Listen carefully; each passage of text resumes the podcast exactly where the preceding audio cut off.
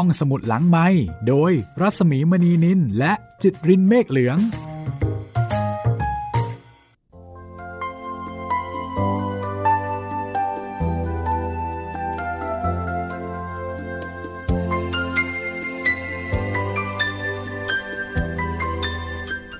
อนรับคุณผู้ฟังเข้าสู่ห้องสมุดหลังไม้นะคะนำเรื่องดีๆ มาอ่านมาเล่าให้คุณได้ฟัง วันนี้ ขอนำเสนอบทความที่น่าสนใจที่คิดว่าน่าจะเป็นประโยชน์ ในช่วงเวลานี้ค่ะ เป็นบทความในหนังสือในหลวงของเราในหลวงของโลกนะคะ ซึ่งเป็นหนังสือที่รวบรวมสารคดี กวีนิพนธ์และภาพถ่ายของ 19 นักเขียนและช่างภาพที่เกิดในแผ่นดินรัชกาลที่ 9 ประกอบด้วยคุณยอดเยี่ยมเทพธารานนท์ คุณคำสอนสะทองภัยทูลธัญญาภัยวรินขาวงาม พัสวัตสิริศิลปะสอน สุนันคุณากรภัยบุญสิริวสันวณิชากร สงคราม โพวิไล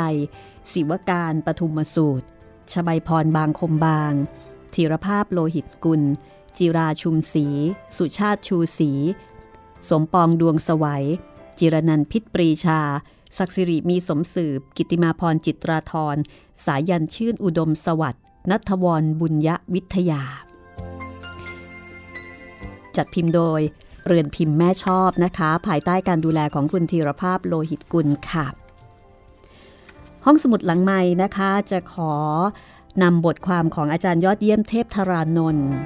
ในเรื่องหลักการทรงงาน 23 ประการของในหลวงรัชกาลที่ 9 มาถ่ายทอดให้คุณได้ฟัง เพราะว่าอาจารย์ยอดเยี่ยมเทพธารานนท์ได้สกัด หลักการทรงงาน 23 ประการนะคะของพระองค์ท่านมาเขียนสรุปเป็นบทความ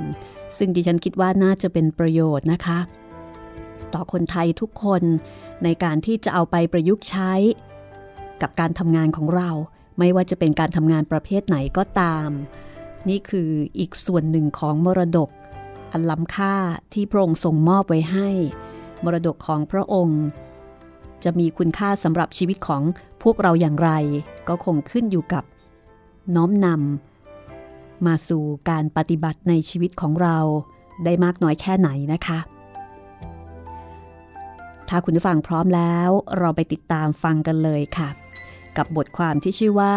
หลักการทรงงาน 23 ประการของในหลวงรัชกาลที่ 9 เขียนโดยยอดเยี่ยมเทพธารานนท์ค่ะ ในหลวงทรงเป็นตัวอย่าง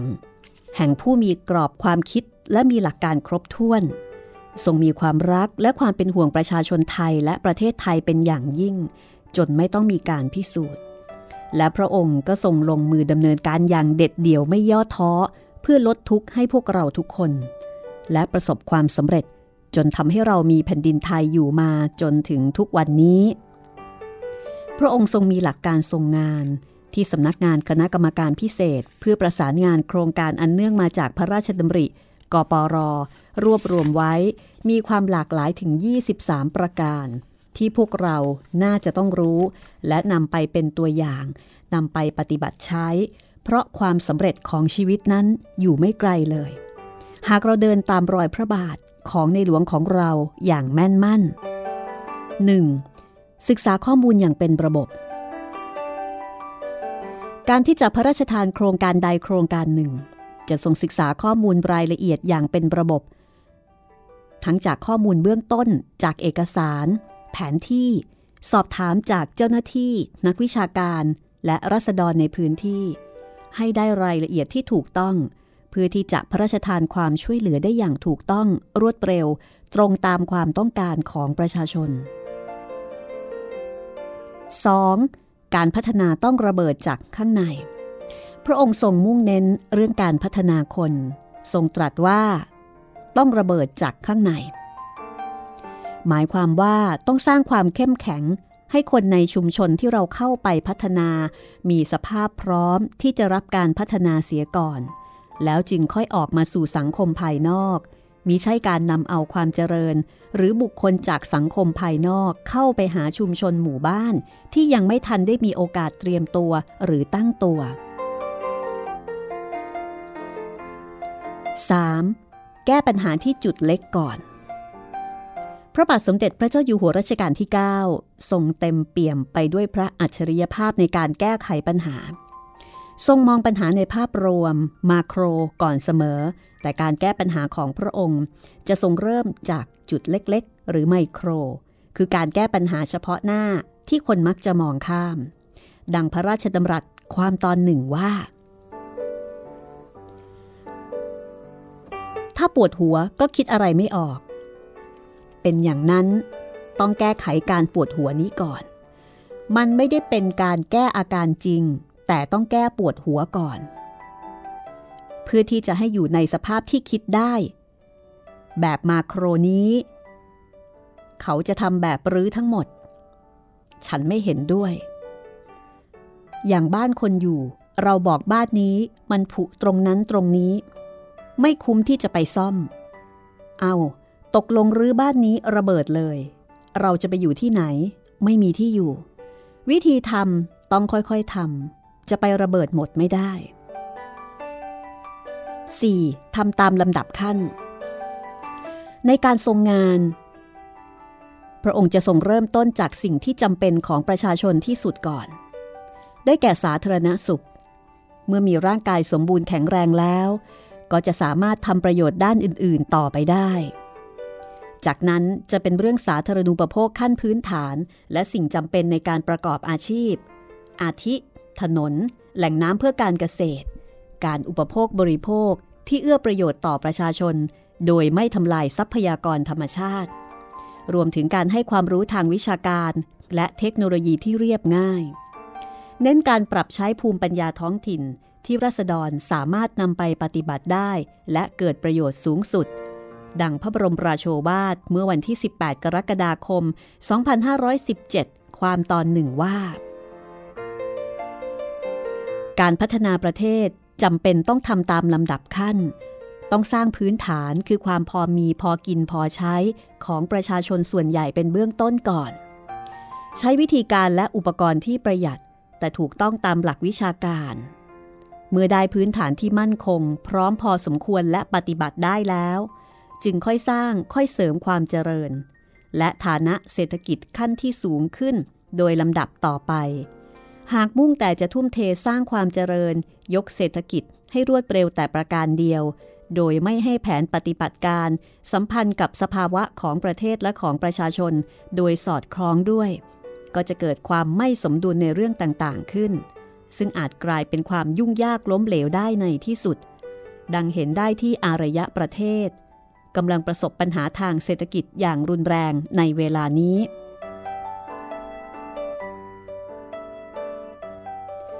การช่วยเหลือสนับสนุนประชาชนในการประกอบอาชีพ และตั้งตัวให้มีความพอกินพอใช้ก่อนอื่น เป็นพื้นฐานนั้น เป็นสิ่งสำคัญอย่างยิ่งยวด เพราะผู้ที่มีอาชีพและฐานะเพียงพอที่จะพึ่งตนเอง ย่อมสามารถสร้างความเจริญก้าวหน้า ระดับที่สูงได้ต่อไปโดยแน่นอน ส่วนการถือหลักที่จะส่งเสริมความเจริญให้ค่อยเป็นไปตามลำดับ ด้วยความรอบคอบประมัดระวังและประหยัดนั้น ก็เพื่อป้องกันความผิดพลาดล้มเหลว และเพื่อให้บรรลุผลสำเร็จได้แน่นอนบริบูรณ์ นี่คือข้อ 4ทำตามลำดับขั้น ข้อที่ 5 ค่ะคำนึงถึงภูมิศาสตร์และสังคม การพัฒนาใด ๆ ต้องคำนึงถึงสภาพภูมิประเทศของบริเวณนั้นว่าเป็นอย่างไร และสังคมวิทยาเกี่ยวกับนิสัยใจคอของคน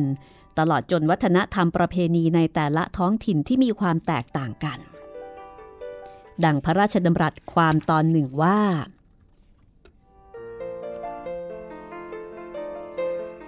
การพัฒนาจะต้องเป็นไปตามภูมิประเทศทางภูมิศาสตร์ และภูมิประเทศทางสังคมศาสตร์ในสังคมวิทยา คือนิสัยใจคอของคนเรา จะไปบังคับให้คนอื่นคิดอย่างอื่นไม่ได้ เราต้องแนะนำเราเข้าไปช่วย โดยที่จะคิดให้เขาเข้ากับเราไม่ได้ แต่ถ้าเราเข้าไปแล้ว เราเข้าไปดูว่าเขาต้องการอะไรจริง ๆ แล้วก็อธิบายให้เขาเข้าใจหลักการของการพัฒนานี้ก็จะเกิดประโยชน์อย่างยิ่ง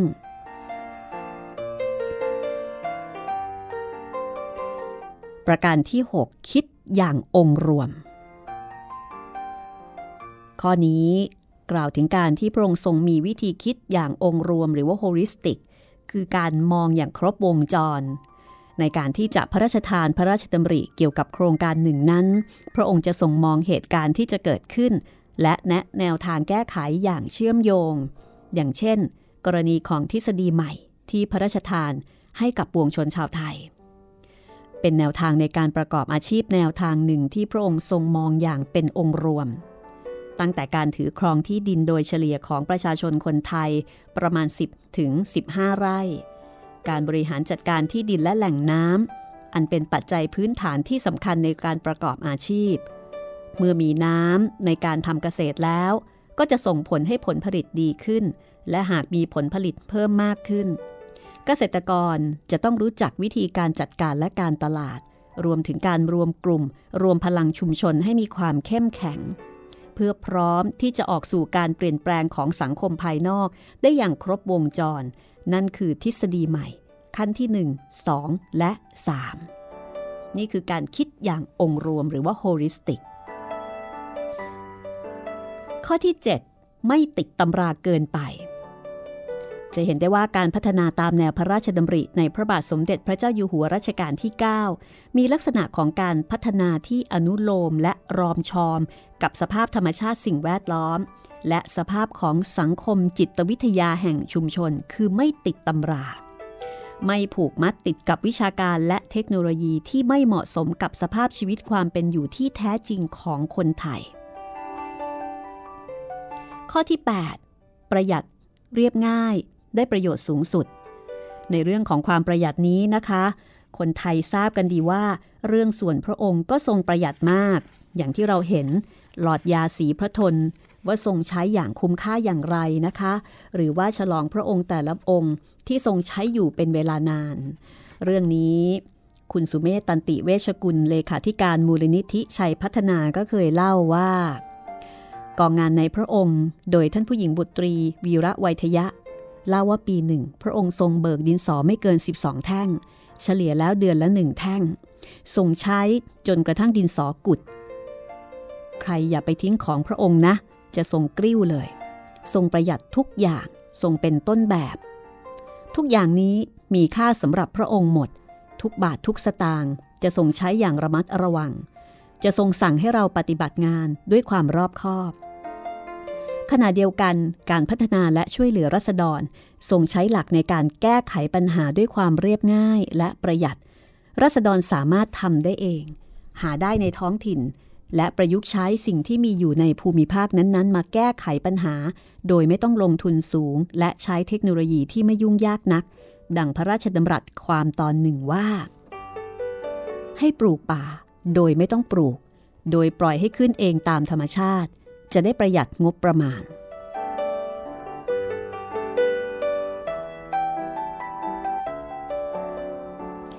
ข้อที่ 9ทำให้ง่าย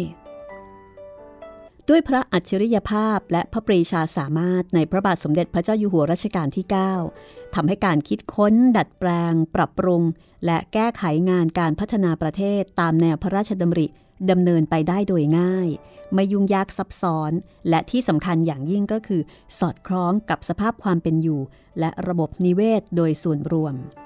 ตลอดจนสภาพทางสังคมของชุมชนนั้นๆ ทรงโปรดที่จะทำสิ่งที่ยากให้กลายเป็นง่ายทำสิ่งที่สลับซับซ้อนให้เข้าใจง่าย อันเป็นการแก้ปัญหาด้วยการใช้กฎแห่งธรรมชาติเป็นแนวทางนั่นเองแต่การทำสิ่งยากให้กลายเป็นง่าย นี่คือของยาก ฉะนั้นคำว่าทำให้ง่าย หรือ simplicity จึงเป็นหลักคิดสำคัญที่สุด ของการพัฒนาประเทศในรูปแบบของโครงการอันเนื่องมาจากพระราชดำริ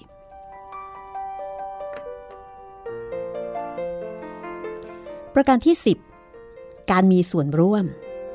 พระบาทสมเด็จพระเจ้าอยู่หัวรัชกาลที่ 9 ทรงเป็นนักประชาธิปไตย จึงทรงนำประชาพิจารณ์ มาใช้ในการบริหารเพื่อเปิดโอกาสให้สาธารณชน ประชาชน หรือเจ้าหน้าที่ทุกระดับ ได้มาร่วมกันแสดงความคิดเห็นเกี่ยวกับเรื่องที่จะต้องคำนึงถึงความคิดเห็นของประชาชน หรือความต้องการของสาธารณชน ดังพระราชดำรัสความตอนหนึ่งว่าสำคัญที่สุดจะต้องทำใจให้กว้างขวางหนักแน่น รู้จักรับฟังความคิดเห็น แม้กระทั่งการวิพากษ์วิจารณ์จากผู้อื่นอย่างฉลาด เพราะการรู้จักรับฟังอย่างฉลาดนั้น แท้จริงคือ การประดมสติปัญญา และประสบการณ์อันหลากหลาย มาอำนวยการปฏิบัติบริหารงาน ให้ประสบความสำเร็จที่สมบูรณ์นั่นเอง ข้อ 11 ประโยชน์ส่วนรวม การปฏิบัติพระราชกรณียกิจ และการพระราชทานพระราชดำริ ในการพัฒนาและช่วยเหลือพระสกนิกรพระบาทสมเด็จพระเจ้าอยู่หัวรัชกาลที่ 9 ทรงระลึกถึงประโยชน์ของส่วนรวมเป็นสำคัญ ดังพระราชดำรัสความตอนหนึ่งว่า ใครต่อใครบอกว่า ขอให้เสียสละส่วนตัวเพื่อส่วนรวม อันนี้ฟังจนเบื่อ อาจจะรำคาญด้วยซ้ำว่า ใครต่อใครมาก็บอกว่าขอให้คิดถึงประโยชน์ส่วนรวม อาจมานึกในใจว่า ให้ให้อยู่เรื่อย แล้วส่วนตัวจะได้อะไร ขอให้คิดว่า คนที่ให้เพื่อส่วนรวมนั้น มิได้ให้ส่วนรวมแต่อย่างเดียว เป็นการให้เพื่อตัวเองสามารถที่จะมีส่วนรวมที่จะอาศัยได้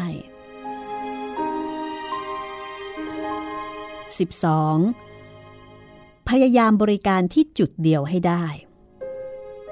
การบริการรวมที่จุดเดียวเป็นรูปแบบการบริการแบบเบ็ดเสร็จ หรือ one stop service ที่เกิดขึ้นเป็นครั้งแรกในระบบบริหารราชการแผ่นดินของประเทศไทย โดยทรงให้ศูนย์ศึกษาพัฒนาอันเนื่องมาจากพระราชดำริ เป็นต้นแบบในการบริการรวมที่จุดเดียว เพื่อประโยชน์ต่อประชาชนที่มาขอใช้บริการ จะประหยัดเวลาและค่าใช้จ่าย โดยมีหน่วยงานราชการต่างๆ มาร่วมดำเนินการและให้บริการประชาชนณที่แห่งเดียว ดังพระราชดำรัสความตอนหนึ่งว่า กรมกองต่างๆ ที่เกี่ยวข้องกับชีวิตประชาชนทุกด้าน จะได้สามารถแลกเปลี่ยนความคิดเห็น ปรองดองกัน ประสานกัน ตามธรรมดาแต่ละฝ่ายต้องมีศูนย์ของตน แต่ว่าอาจจะมีงาน ถือว่าเป็นศูนย์ของตัวเอง คนอื่นไม่เกี่ยวข้อง และศูนย์ศึกษาการพัฒนา เป็นศูนย์ที่รวบรวมกำลังทั้งหมดของเจ้าหน้าที่ทุกกรมกอง ทั้งในด้านเกษตร หรือในด้านสังคม ทั้งในด้านหางาน ซึ่งจะต้องใช้วิชาการทั้งหลาย ก็สามารถที่จะมาดู ส่วนเจ้าหน้าที่จะให้ความอนุเคราะห์แก่ประชาชน ก็มาอยู่พร้อมกันในที่เดียวกันเหมือนกัน ซึ่งเป็นสองด้าน ก็หมายถึงว่า ที่สำคัญปลายทางคือ ประชาชนจะได้รับประโยชน์ และต้นทางของผู้เป็นเจ้าหน้าที่จะให้ประโยชน์ นี่คือเพลงพระราชนิพนธ์ยามเย็น จากการขับร้องของดาเอนโดรฟินนะคะ จบจากเพลงนี้เรามาฟังข้อที่ 13 ถึงข้อที่ 23 กันต่อช่วงหน้าค่ะ ห้องสมุดหลังไม้โดยรัสมีมณีนินและจิตรินเมฆเหลือง คุณกำลังติดตามห้องสมุดหลังไม้นะคะ วันนี้นำบทความจากหนังสือในหลวงของเราในหลวงของโลก ในส่วนที่เป็นเรื่องราวในหลวงของเรานะคะ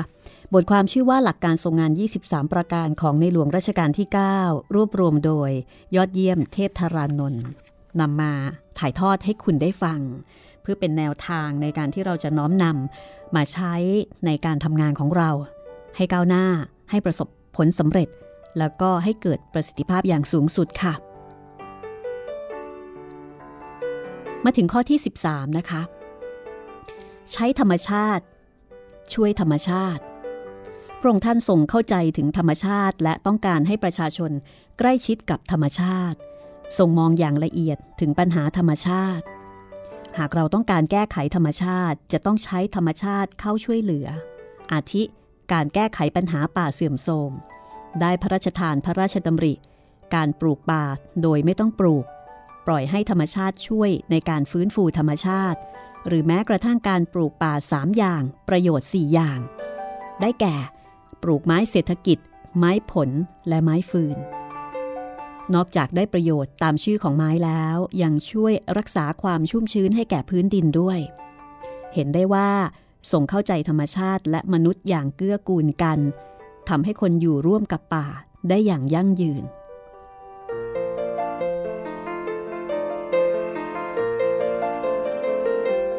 ข้อที่ 14 ใช้อธรรม ปราบอธรรม ในข้อนี้นะคะ พระองค์ทรงนำความจริงในเรื่องความเป็นไปแห่งธรรมชาติ และกฎเกณฑ์ของธรรมชาติมาเป็นหลักการ แนวปฏิบัติที่สำคัญในการแก้ปัญหาและปรับปรุงเปลี่ยนแปลงสภาวะที่ไม่ปกติเข้าสู่ระบบที่เป็นปกติ เช่น การนำน้ำดี ขับไล่น้ำเสีย หรือเจือจางน้ำเสียให้กลับเป็นน้ำดี ตามจังหวะการขึ้นลงตามธรรมชาติของน้ำการบำบัดน้ำเน่าเสียโดยใช้ผักตบชวา ซึ่งมีตามธรรมชาติ ให้ดูดซึมสิ่งสกปรกปนเปื้อนในน้ำดังพระราชดำรัสความว่าใช้อธรรม ปราบอธรรม จริงๆ แล้วเป็นธรรมะมากเลยทีเดียวนะคะทรงใช้หลักธรรมะ มาใช้ในการทรงงานของพระองค์ ข้อที่ 15 ค่ะ รักษาป่าต้องปลูกป่าในใจคน เป็นการปลูกป่า ลงบนแผ่นดิน ด้วยความต้องการอยู่รอดของมนุษย์ทำให้ต้องมีการบริโภค และใช้ทรัพยากรธรรมชาติอย่างสิ้นเปลือง เพื่อประโยชน์ของตนเองแล้วก็สร้างความเสียหายให้แก่สิ่งแวดล้อม ปัญหาความไม่สมดุลก็เลยเกิดขึ้น ดังนั้นในการที่จะฟื้นฟูทรัพยากรธรรมชาติให้กลับคืนมา จะต้องปลูกจิตสำนึกในการรักผืนป่าให้แก่คนเสียก่อน ดังพระราชดำรัสความตอนหนึ่งว่า เจ้าหน้าที่ป่าไม้ควรจะปลูกต้นไม้ลงในใจคนเสียก่อน แล้วคนเหล่านั้น จะพากันปลูกต้นไม้ลงบนแผ่นดิน และรักษาต้นไม้ด้วยตนเอง ข้อ 16 ขาดทุนคือกำไร ความเสียสละทำให้เกิดผลขาดทุนคือกำไร our loss is our gain การเสียคือการได้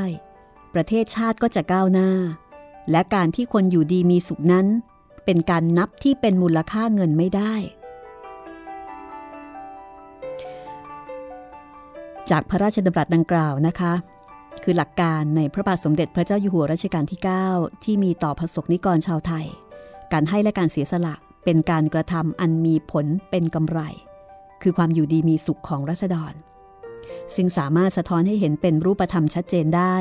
ดังพระราชดำรัสที่พระราชทานแก่ตัวแทนของปวงชนชาวไทย ที่ได้เข้าเฝ้าถวายพระพร เนื่องในวโรกาสเฉลิมพระชนมพรรษา เมื่อวันที่ 4 ธันวาคม ปีพุทธศักราช 2534 ใจความว่าประเทศต่างๆ ในโลกในระยะ 3 ปีมานี้ คนที่ก่อตั้งประเทศที่มีหลักทฤษฎีในอุดมคติที่ใช้ในการปกครองประเทศล้วนแต่ล่มสลายลงไปแล้ว เมืองไทยของเราจะสลายลงไป หรือเมืองไทยนับว่าอยู่ได้มาอย่างดี เมื่อประมาณ 10 วันก่อน มีชาวต่างประเทศมาขอพบ เพื่อขอโอวาทเกี่ยวกับการปกครองประเทศว่าจะทำอย่างไร จึงได้แนะนำว่า ให้ปกครองแบบคนจน แบบที่ไม่ยึดติดตำรามากเกินไปทำอย่างมีสามัคคี มีเมตตากัน ก็จะอยู่ได้ตลอด ไม่เหมือนกับคนที่ทำตามวิชาการ ที่เวลาเปิดตำราแล้วไม่รู้จะทำอย่างไร ลงท้ายก็ต้องเปิดหน้าแรกเริ่มใหม่ ถอยหลังเข้าครอง ถ้าเราใช้ตำราแบบอลุ่มอล่วยกันในที่สุดได้ก็เป็นการดี ให้โอวาดเขาไปว่า ขาดทุนเป็นการได้กำไรของเรา นักเศรษฐศาสตร์คงค้านว่าไม่ใช่ แต่เราอธิบายได้ว่า ถ้าเราทำอะไรที่เราเสีย แต่ในที่สุดเราเสียนั้น เป็นการได้มาทางอ้อม ตรงกับงานของรัฐบาลโดยตรง เงินของรัฐบาลหรืออีกในหนึ่งคือเงินของประชาชน ถ้าอยากให้ประชาชนอยู่ดี กินดีก็ต้องลงทุน ต้องสร้างโครงสร้าง ซึ่งต้องใช้เงินเป็นร้อยเป็นพันหมื่นล้าน ถ้าทำไปเป็นการจ่ายเงินของรัฐบาล แต่ในไม่ช้าประชาชนจะได้รับผลรัษฎรอยู่ดีกินดีรัษฎรได้กำไรไป ถ้ารัษฎรมีรายได้ รัฐบาลก็เก็บภาษีได้สะดวก เพื่อให้รัฐบาลได้ทำโครงการต่อไป เพื่อความก้าวหน้าของประเทศชาติ ถ้ารู้รักสามัคคี รู้เสียสละ คือการได้ ประเทศชาติก็จะก้าวหน้า และการที่คนอยู่ดีมีสุขนั้น เป็นการนับที่เป็นมูลค่าเงินไม่ได้ 17. การพึ่งตนเอง การพัฒนาตามแนวพระราชดำรัส เพื่อแก้ไขปัญหาในเบื้องต้น ด้วยการแก้ไขปัญหาเฉพาะหน้า เพื่อให้มีความแข็งแรง พอที่จะดำรงชีวิตได้ต่อไป แล้วขั้นต่อไปก็คือการพัฒนาให้ประชาชน สามารถอยู่ในสังคมได้ตามสภาพแวดล้อม และสามารถพึ่งตนเองได้ในที่สุด ดังพระราชดำรัสความตอนหนึ่งว่า การช่วยเหลือสนับสนุนประชาชนในการประกอบอาชีพและตั้งตัวให้มีความพอกินพอใช้ก่อนอื่น เป็นสิ่งสำคัญยิ่งยวด เพราะผู้มีอาชีพและฐานะเพียงพอที่จะพึ่งพาตนเองได้ ย่อมสามารถสร้างความเจริญในระดับสูงขั้นต่อไป 18. พออยู่พอกิน การพัฒนาเพื่อให้ประสบนิกรทั้งหลายประสบความสุขสมบูรณ์ในชีวิตได้ เริ่มจากการเสด็จพระราชดำเนินไปเยี่ยมประชาชนทุกหมู่เหล่าในทุกภูมิภาคของประเทศไทย ได้ทอดพระเนตรความเป็นอยู่ของรัษฎรด้วยพระองค์เอง จึงทรงสามารถเข้าพระราชหฤทัย ในสภาพปัญหาได้อย่างลึกซึ้งว่า มีเหตุผลมากมาย ที่ทำให้รัษฎรตกอยู่ในวงจรแห่งทุกข์เข็น จากนั้นได้พระราชทานความช่วยเหลือให้ประสบนิกร มีความกินดีอยู่ดี มีชีวิตอยู่ในขั้นพออยู่พอกินก่อน แล้วจึงขยับขยายให้มีขีดสมรรถภาพที่ก้าวหน้าต่อไป ในการพัฒนานั้นหากมองในภาพรวมของประเทศมิใช่งานเล็กน้อย แต่ต้องใช้ความคิด และกำลังของคนทั้งชาติจึงจะบรรลุผลสำเร็จ ด้วยพระปรีชาญาในพระบาทสมเด็จพระเจ้าอยู่หัว จึงทำให้คนทั้งหลายได้ประจักษ์ว่า แนวพระราชดำริในพระองค์นั้นเรียบง่ายปฏิบัติได้ผลเป็นที่ยอมรับโดยทั่วกัน ดังพระราชดำรัสความตอนหนึ่งว่า ถ้าโครงการดีในไม่ช้าประชาชนก็ได้กำไรจะได้ผล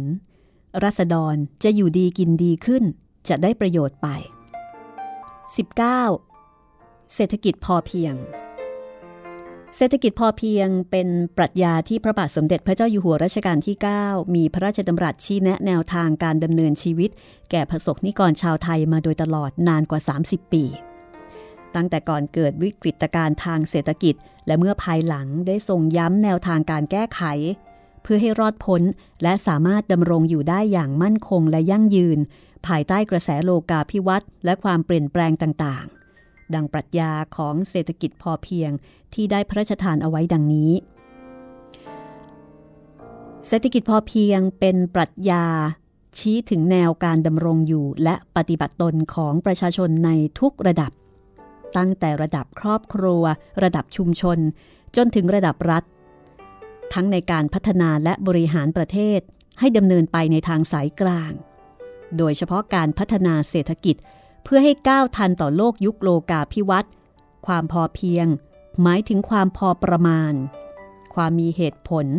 รวมถึงความจำเป็นที่จะต้องมีระบบภูมิคุ้มกันในตัวที่ดีพอสมควร ต่อการรับมือกับผลกระทบใด ๆ อันเกิดจากการเปลี่ยนแปลงทั้งภายนอกและภายใน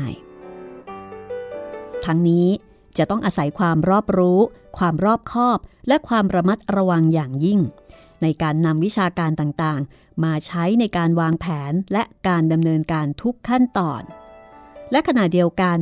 จะต้องเสริมสร้างพื้นฐานจิตใจของคนในชาติ โดยเฉพาะเจ้าหน้าที่ของรัฐ นักทฤษฎี และนักธุรกิจในทุกระดับ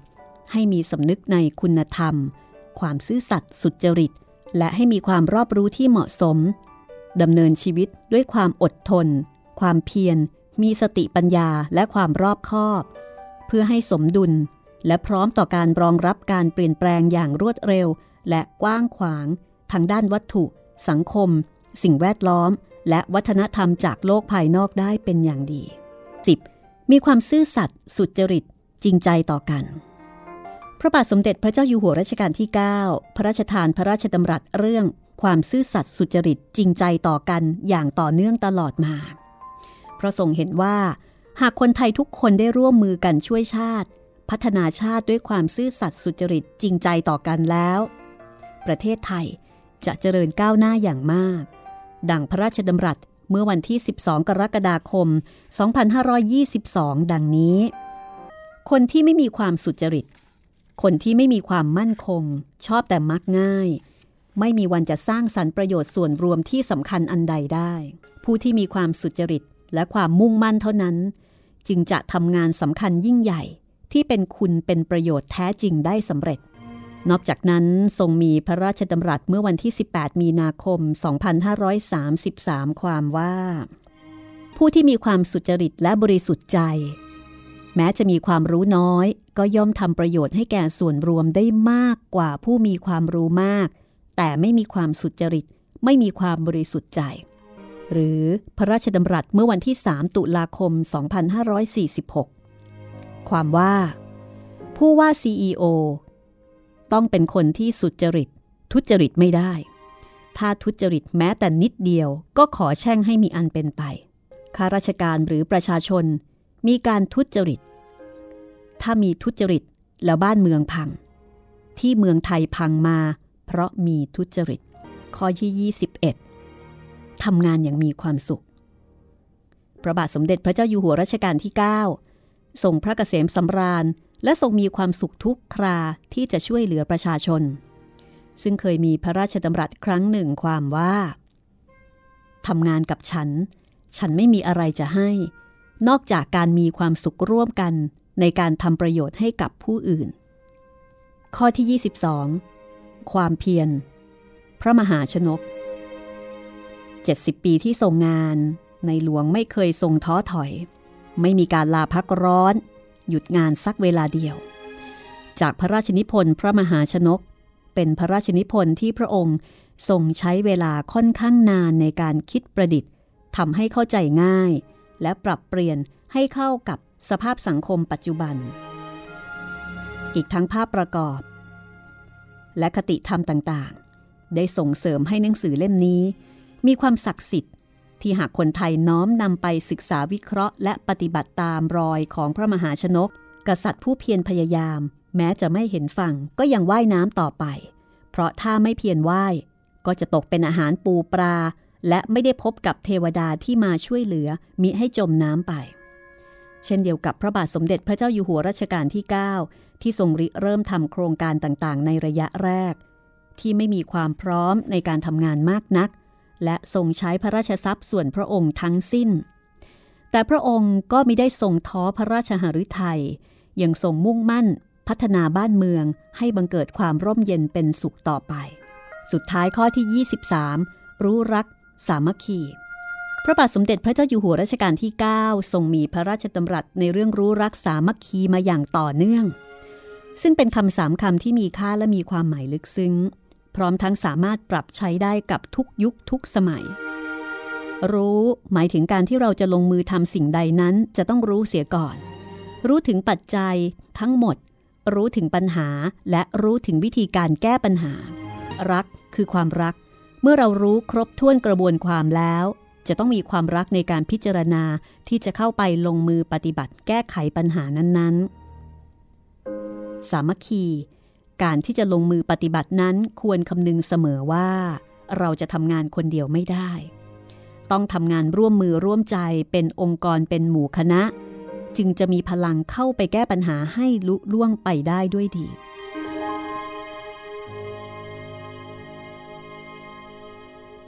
นี่คือหลักการทรงงานของในหลวงรัชกาลที่ 9 ทำให้เราได้รับรู้ถึงการทุ่มเทพระวรกาย ตรากตรำและมุ่งมั่น เพื่อแก้ไขปัญหาความเดือดร้อนให้ประชาชนไทยทุกเชื้อชาติศาสนา พระองค์ไม่เคยท้อถอย โดยทรงใช้ลักษณะทางสายกลางที่สอดคล้องกับสิ่งที่อยู่รอบตัว และสามารถปฏิบัติได้จริง ในหลวงทรงมีความละเอียดรอบคอบ และทรงคิดค้นหาแนวทางพัฒนา เพื่อมุ่งประโยชน์ ต่อประชาชนสูงสุดเสมอ จากบทความที่ชื่อว่าหลักการทรงงาน 23 ประการ ของในหลวงรัชกาลที่ 9 โดยยอดเยี่ยมเทพธารานนท์จากหนังสือในหลวงของเราในหลวงของโลก เรือนพิมพ์แม่ชอบ ปิดท้ายกับเพลง อาทิตย์อับแสง เพลงพระราชนิพนธ์ในพระบาทสมเด็จพระปรมินทรมหาภูมิพล อดุลยเดชบรมนาถบพิตรร้องโดย ป่ามีนะคะ แล้วพบกันใหม่ตอนหน้า สวัสดีค่ะ ห้องสมุดหลังไม้โดยรัสมีมณีนินและจิตรินเมฆเหลือง